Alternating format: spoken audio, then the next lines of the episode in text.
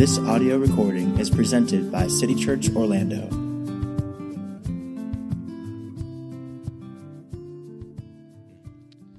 Scripture reading this morning comes from the book of James. James, a servant of God and of the Lord Jesus Christ, to the twelve tribes in the dispersion, greetings. Count it all joy, my brothers, when you meet trials of various kinds, for you know that the testing of your faith produces steadfastness and let steadfastness have its full effect, that you may be perfect and complete, lacking in nothing. Blessed is the man who remains steadfast under trial, for when he has stood the test, he will receive the crown of life, which God has promised to those who love him. This is God's word. Thanks be to God. Thanks, Bill. Please be seated. Morning. My name is Ted Sin, and uh, let me welcome you again uh, to City Church. I feel disheveled. Uh, not only are my clothes disheveled, um, but I was having technical difficulty this morning. I had a hard time getting here. I, I, always am frustrated to not be here to greet you, to see you, uh, to sing with you, and, and to sing all the songs with you, and to pray with you. Uh, so I definitely feel disheveled, but as I walked in, I heard down in the lobby. I've never had the experience of walking into the Sonesta when you were already in here, gathered together in the name of Jesus by the power of the Spirit to worship Him. And what I heard is, Your grace is enough. And uh, amen. I'm, I'm excited. I lean into that reality. Um, I need that reality this morning. Um, la- last week, uh, we started a, um, a multi week, probably multi month series, uh, most definitely a multi month series, Lord willing, in the book of James. The book of James, or the letter of James, is uh, believed to be the first New Testament book um, that was written sometime in the mid 40s, about a decade after Jesus' uh, resurrection and ascension. And James, like, um, like a lot of the other New Testament books, it's an epistle, it's a letter, as you can see in verse 1. It's from someone to someone. But James is more like the Old Testament wisdom literature than it is the New Testament epistles, or even, uh, and it's more like Old Testament wisdom than any other book in uh, the New Testament. And so, for that reason, we're going to study James very similarly to how we studied the book of Proverbs. I'm not going to go through verse by verse, um, although we'll do that at times. I'm going to go through thread by thread. So, as an example, this morning I'm starting, I'm picking up the thread of trials. In verse 2, James says we're going to meet trials of various kinds. So I'm going to take that thread and the other words in this text that are important, and I'm going to follow those words through all five chapters of James. And then when we finish the thread of trials, I'm going to come back and pick up another thread uh, rich and poor, um, faith and works, words and works. We'll just pick up another thread at the beginning and follow it all the way uh, through the book. Now, last week I told you that the author of the book of James is James the Just. It's Jesus' half brother. And by uh, that half brother, I mean they had the same mom, but they had different dads. Uh, the author of the book of James is Jesus' little brother. They shared a bedroom, they shared a bathroom, as it were. He saw all of Jesus in every way. And he says, He's the Lord Jesus Christ. James uh, was not one of the 12 apostles that Jesus picked in his earthly ministry. In fact, James wasn't even a follower of Jesus during his earthly ministry. But within 10 years after the resurrection and ascension of Jesus, James was the leader of the church in Jerusalem. He's one of the four pillars of the New Testament biblical church James, Peter, John, and Paul. So, again, this is the James who defines himself in verse 1 as a servant of God and a servant of the Lord Jesus Christ. Not my older brother, but my Lord, my Kurios, and my Christos. Uh, keep reading in verse 1 and, and look at how James describes or defines or identifies his audience. He says, I'm writing to the 12 tribes or to the people of God, the people of Jesus in the dispersion or in the scattering. He says, Greetings, which is just a word that means rejoice. In Acts 11, we read that the church in Jerusalem was persecuted by Jews and as a result was scattered or dispersed or exiled to various and far reaching places outside of Palestine. So, James, as the leader of the church in Jerusalem, in Jerusalem, staying there, is writing to his people, Jewish converts to Christianity. And, and they're scattered all around the Greco Roman world. And they're folks that have lost their homes and their homelands and they've lost family members due to persecution. They're in the midst of a trial. And, and James defines them first as the dispersed. He, he's going to call them brothers and sisters, which I find really ironic considering who he is. He's going to call them brothers and sisters more than any other title, but it's an appropriate title, the first title, to be about the most pervasive topic in the book, which is trials, suffering, pain, life experiences that are less than perfect. For four weeks, I think, I believe, Lord willing, for four weeks, we're going to study trials. This word, we're going to follow this word through the book of James. Uh, this week is going to be um, um, a more theoretical look at the topic of trials, a little um, whiteboardish, if you will, maybe a little too antiseptic, a little too clean, a little too high level, particularly if you're going through a trial. But next week, we're going to talk about embracing trials. We're going to talk, talk about the experience of trials. So I give you that heads up in advance. We'll use this exact same outline both weeks. There's five points, but I get two weeks to preach it. So this morning, two of the points are less than two minutes, okay? Five points the variety of trials, the inevitability of trials, the opportunity of trials, embracing trials, uh, and the power to embrace trials. Let's pray.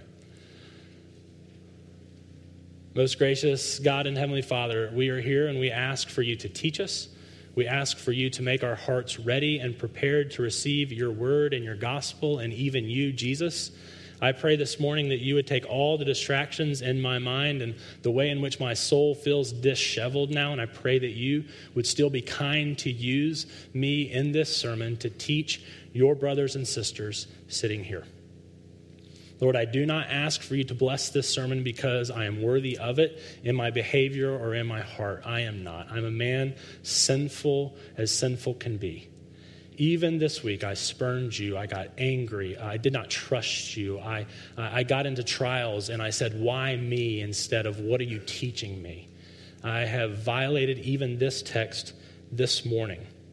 But I pray by your grace and the gospel and the righteousness that is mine in Christ, because you love these people, that you would, in fact, teach us this morning. Whatever is not from you, may it fall away and be trampled. Whatever is from you, may it get so deep into our hearts that even if we try to pluck it out, we can't. Would you submit us and surrender us to you by your beauty and your grace and your truth? Amen.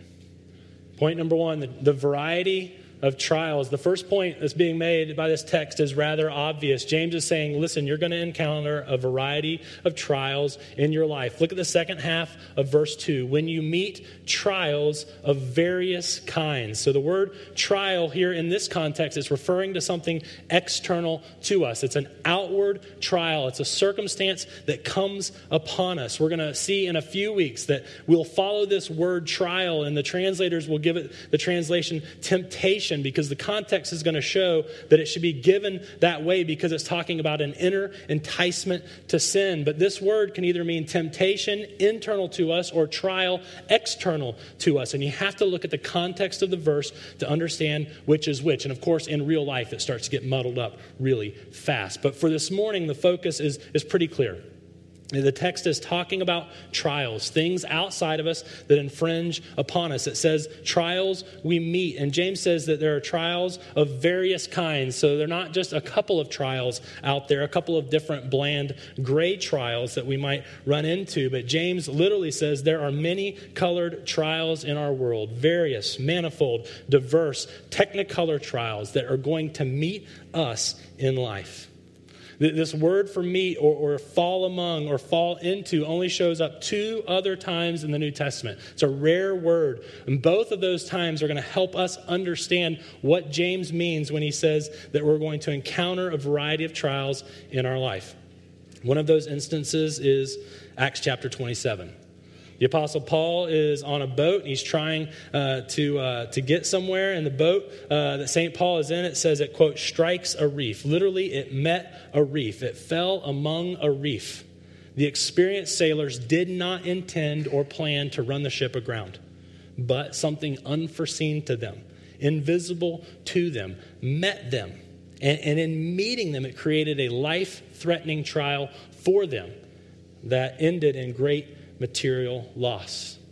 The other instance where this rare word uh, for meet comes up in the New Testament is in Jesus' story of the Good Samaritan in Luke chapter 10. He, he says the, the traveler is journeying from Jerusalem to Jericho and that he met or he fell among robbers who stripped him and beat, it, beat him and, and departed from him, leaving him half dead. Again, the traveler met a trial. He fell among a trial. Suffering and pain and loss was brought into his life by an external circumstance. It wasn't his sin that created this trial, it was the sin of another. Now, of course, in the grand scheme of things, uh, looking beyond our text this morning, we're going to see in the coming weeks as we follow this thread through James that pain and suffering and loss it comes into our life from at least three sources. First, our sin creates dysfunction, rupture, and pain in our lives and the lives of others. Second, others sin against us and cause us pain, large and small. A traveler from Jerusalem to Jericho fell among thieves who stripped him, beat him, and left him for dead. And then, third, we live in a broken, fallen, cursed world or nature, you might say, that it impacts us and it causes us pain. Paul's ship strikes a reef. So, from a big picture perspective, God allows pain and suffering and loss to come into our lives as a result of our sin, as a result of the sin of others, and because of the violent side of nature. But in this morning's text, James is addressing two of those three. He's talking about pain that comes into our life, not because of our sin, but because of the sin of others and nature around us. Trials lie in wait, hidden from us, ready to meet us. They suddenly pounce upon us and they cause us to give out a cry of surprise and then a cry of perplexity. What is happening and why me? if you're looking for a crisp definition for trials of various kinds. It is any experience in life due to sources outside of ourself, any experience in life that is contrary to the experience God intended for us in the Garden of Eden. Or said differently, any experience that comes into our lives from outside sources that is contrary to what we will experience in the new heaven and the new earth. Trials could be physical illness, emotional illness, mental illness, anything from allergies to ALS to Alzheimer's. Trials could be a dog that attacks, it could be an earthquake that destroys, it could be a cancerous cell that multiplies. Trials could be financial reversal, loneliness, really any poverty of any kind. It could be injury to or the death of a loved one. A trial could be credit card fraud, being hit by a drunk driver, being abused and molested by a trusted relative or friend. I don't have to keep going. You get the picture. You've experienced this reality. In our lives, we meet various, manifold, technicolored trials. And secondly, very quickly, this is one of the very short points. Not only are trials diverse and varied, but they're inevitable. Good news. Read with me one little word my brothers, when, not if, when you meet trials of various kinds, count it all joy. So, first, if you look at the broad biblical definition of a trial, every one of us is in one of them now, whether we realize it or not, large or small. Considering the world we live in, if you're alive, you will be met by more trials in the future. Whether we're willing to acknowledge them as such or not, some will be large and some will be small. They're inevitable, they're part of our existence on earth. Listen to 1 Peter 4:12.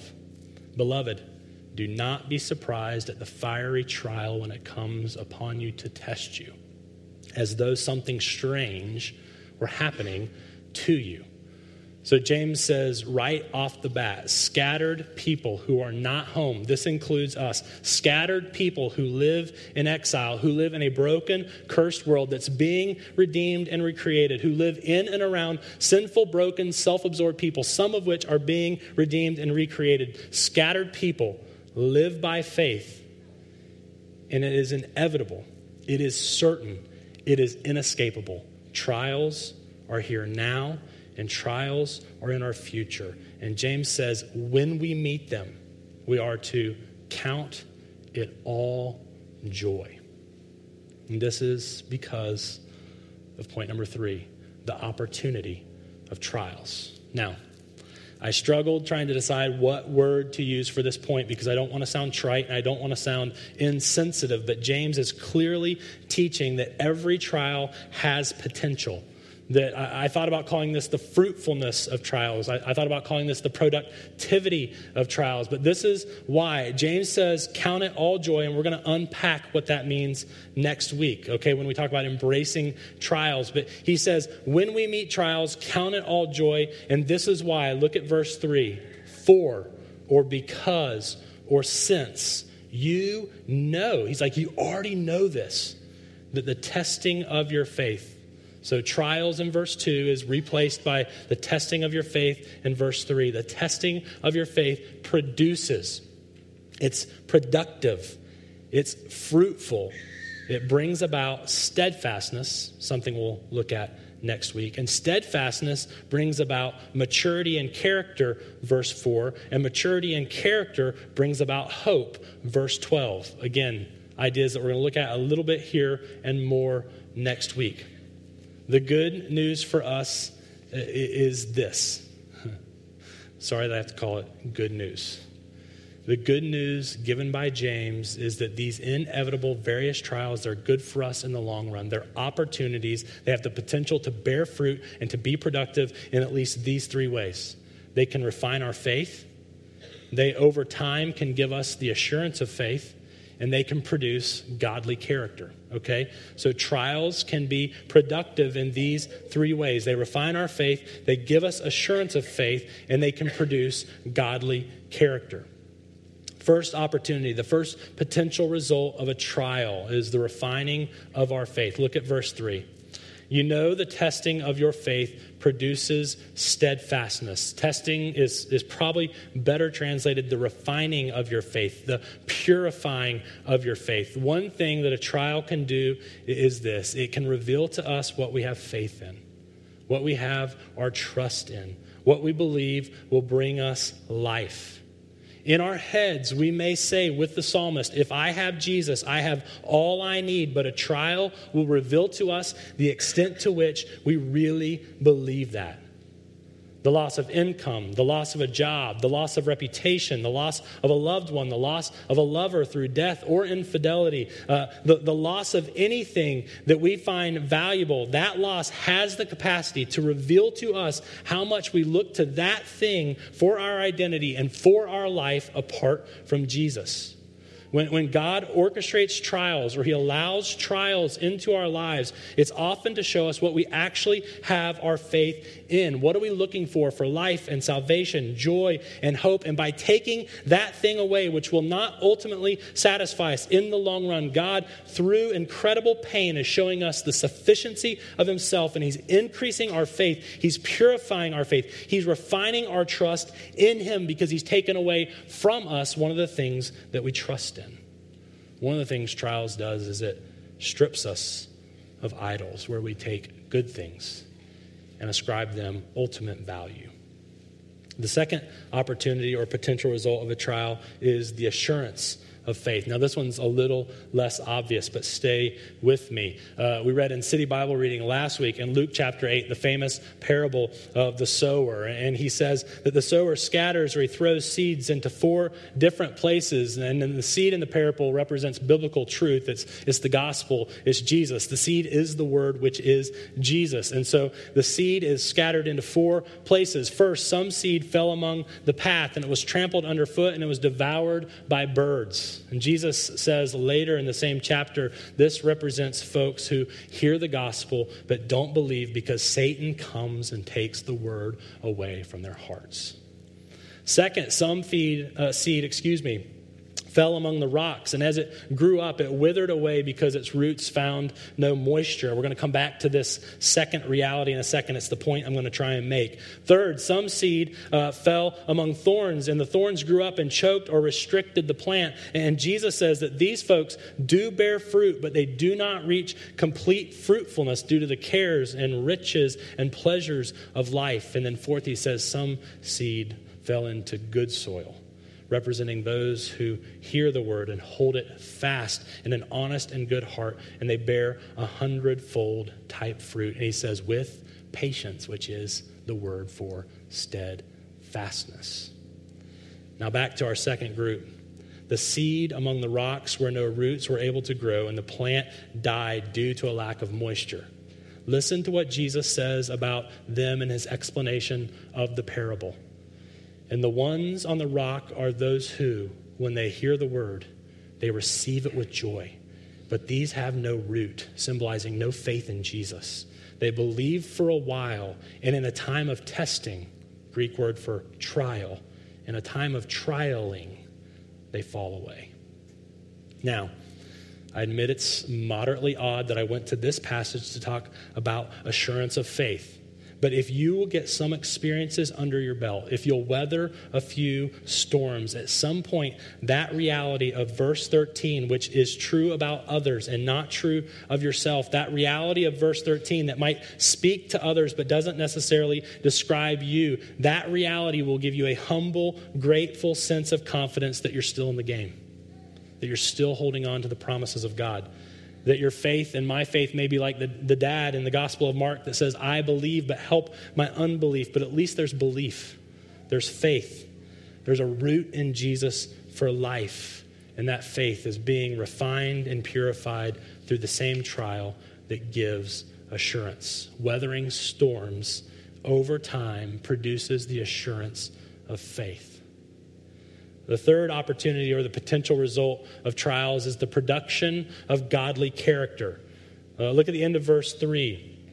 Trials in the life of the believer produce steadfastness. Now keep going and let steadfastness have its full effect. We're going to look at that let steadfastness next week. That's what I mean by embracing a trial. Let steadfastness have its full effect. Let it reach its end. Let it do its full work so that you may be perfect, uh, mature, whole. You may be complete. You may lack in nothing. Because trials purify our faith and refine our faith, they also produce more character because character flows from faith. I can't fully understand it. I cannot really articulate it. I know that I've experienced it. The Bible teaches that trials are God's designed way forward.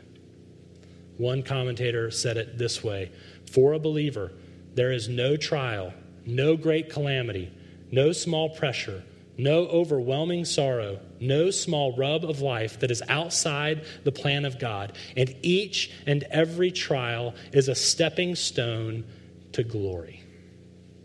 Each and every trial is a stepping stone to glory. I would say even this trials are not a way for God to mature us, trials are the way that God matures us listen to this quote by Malcolm Muggeridge. I wish I could attribute it to someone else, but I can't. It's a great, great quote. Contrary to what might be expected, I look back on experiences that at the time seemed especially desolating and painful. I look back on them with particular satisfaction. Indeed, I can say with complete truthfulness that everything I have learned in my 75 years in this world, everything that has truly enhanced and enlightened my experience, has been brought through affliction and not through happiness. I don't know how to explain it. I don't know that I fully believe it, but I've experienced it. Trials refine our faith and give us assurance in Jesus, and character flows through the fire of trial. I have a friend in another city, a relative actually, and I've watched him become mature. I've watched him become more complete through trials. He was always incredibly enjoyable, always really fun to be around. He always laughed. He always caused others to laugh. Everything this man touched turned to pure gold. Very wealthy, willing to share his money and his toys with anyone. But the truth is this, and I didn't know it until recently when I looked back on it. The time that I had with this relative was rarely redemptive, never profound, never deep. The time that I would spend with him because he had lots of money and toys was a lot, but that time was lost time. It was not painful, but it was not beneficial either. But then, the inevitable trials came into this man's life. The economy tanked. His children started to experience trouble and rebellion. His wife admitted that she was done playing house and she was out unless he could figure out how to have a real relationship with her. Seems as though my experience was not unique. Uh, the friends would dry up due to the lack of fun and the lack of toys, and, and, and, there were no more trips to go on. And I noticed the last time I was with this relative of mine that I was drawn to him.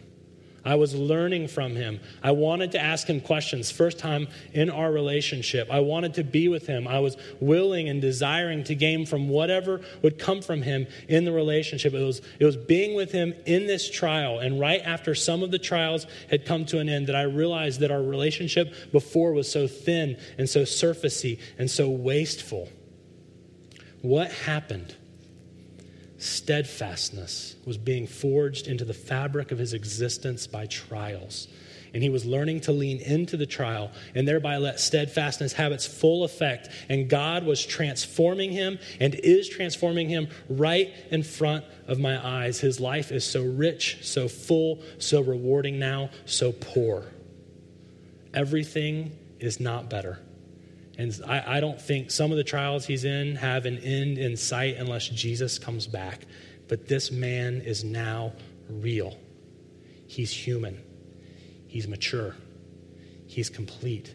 He's increasing to that place where he lacks in nothing. Next week, we're going to consider this how embracing of trials produces steadfastness and maturity. But now, just, just want you to listen. I don't like it. I don't want to say it. I wish it were another way, but it's the consistent theme of Scripture that character develops in trials. Romans 5. We rejoice in our sufferings, knowing that suffering produces endurance, same word as steadfastness. And steadfastness produces character. So there's great, great potential in those trials that we meet in life. So, to review, as a transition into embracing trials, the fourth point, James is promising us pain in our lives.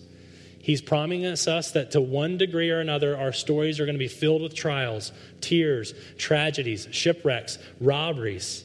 But, but according to James and according to the scriptures, trials, so we're talking about those painful experiences brought to us that are not sourced from within us. These trials are incredible opportunities. They have the potential to mature us. But you have to know this if you're having a rough go of it right now, or if you've been through trials in the past. Trials do not automatically mature us in the faith.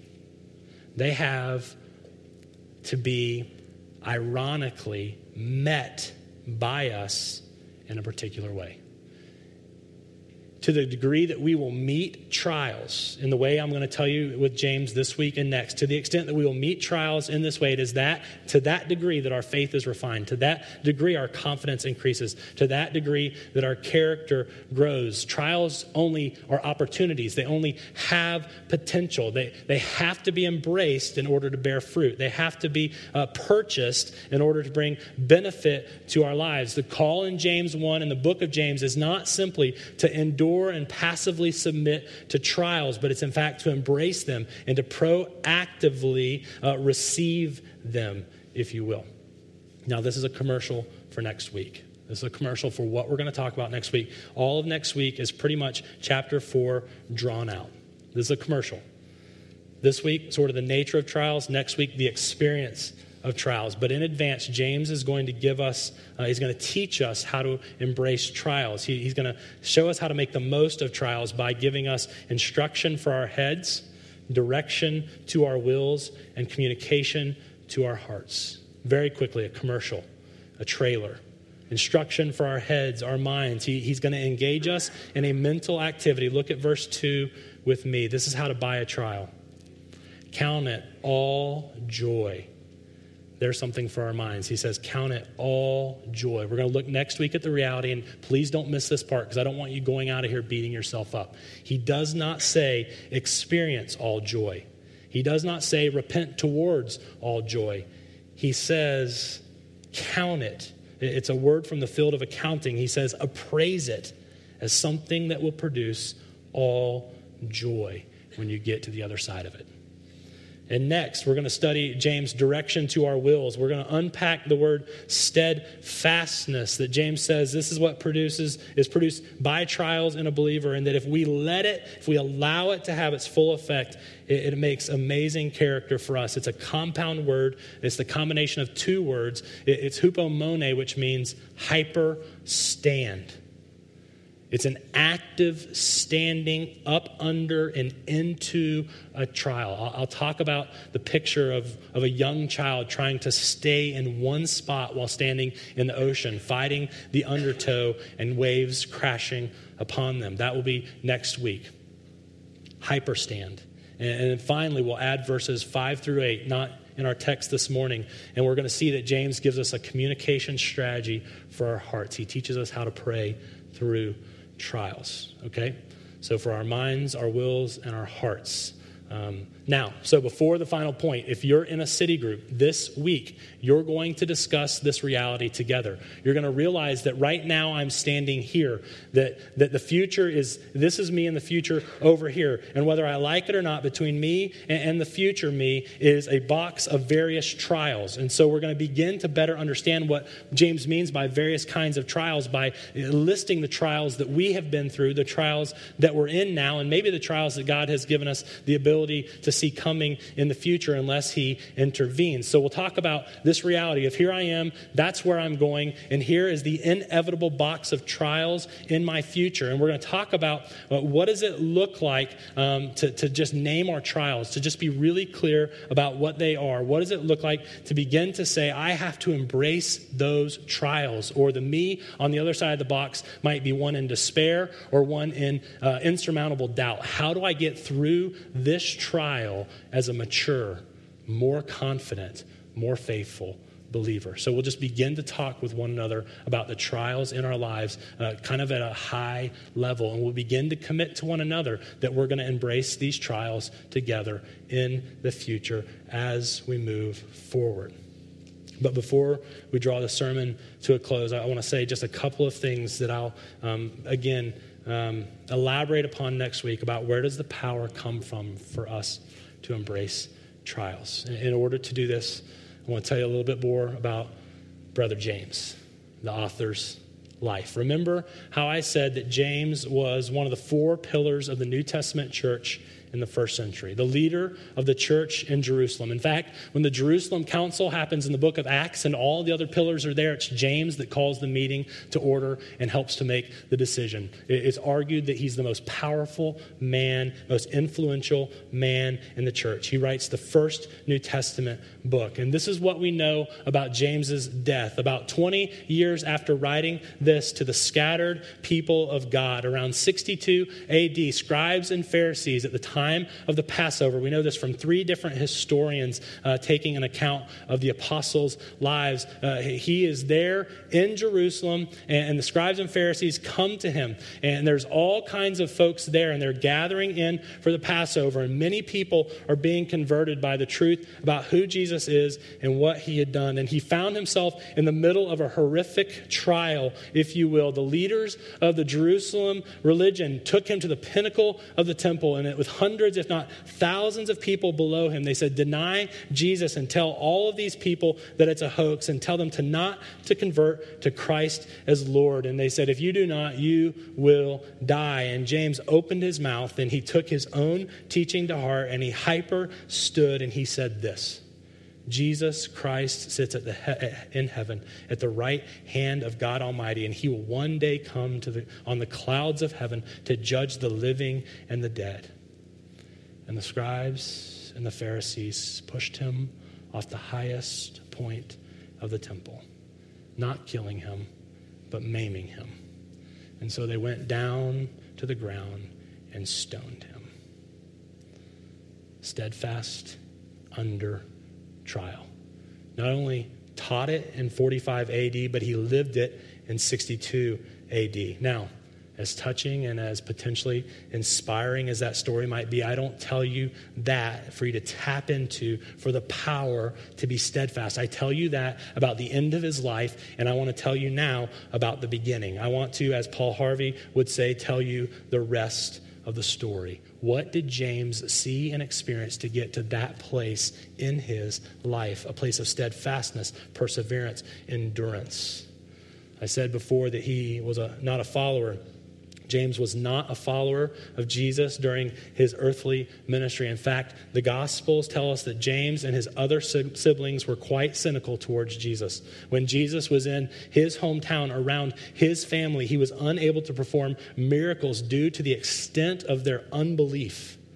It says that Mark, in Mark, that James' siblings, I'm sorry, Jesus' siblings, James included, they wanted to arrest him and control him because he was shaming and dishonoring the family. It says in the Gospel of John that Jesus' siblings, James included, would mock him, ridicule him, deride him.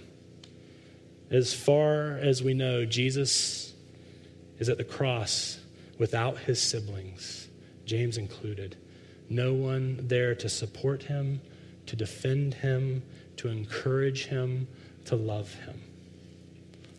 And as you know, history clearly attests to the reality that after three days, Jesus was bodily raised from the dead. God and his power brought him back to life. And the Bible records that Jesus appeared to hundreds, if not thousands, of people in his resurrected body. And you know, there's only one person who Jesus met with as an individual. One.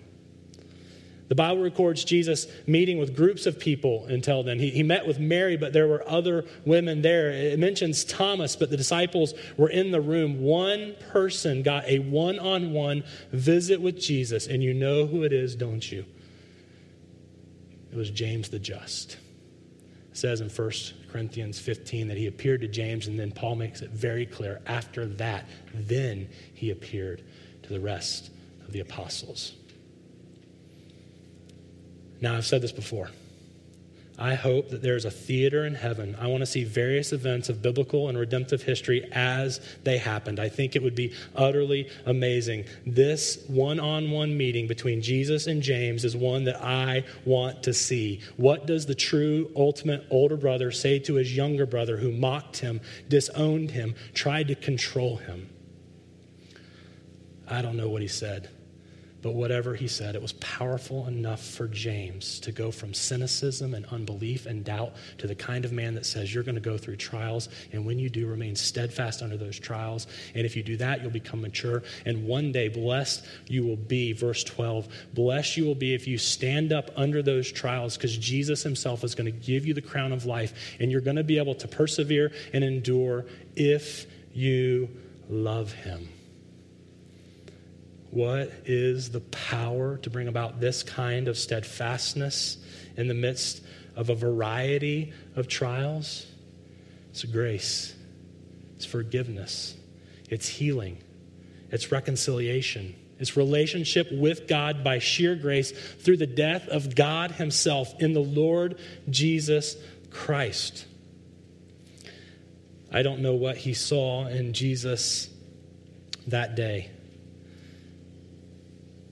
But I wonder if Hebrews 12:2 begins to capture it. He looked to Jesus, the founder and perfecter of his faith, who for the joy, all joy that was set before him, hupo, menod, steadfastness at the cross, despising its shame, and is seated at the right hand of the throne of God. I don't know how it went down, but it radically changed his life. And that is what will give us the same power to endure the trials. Let's pray.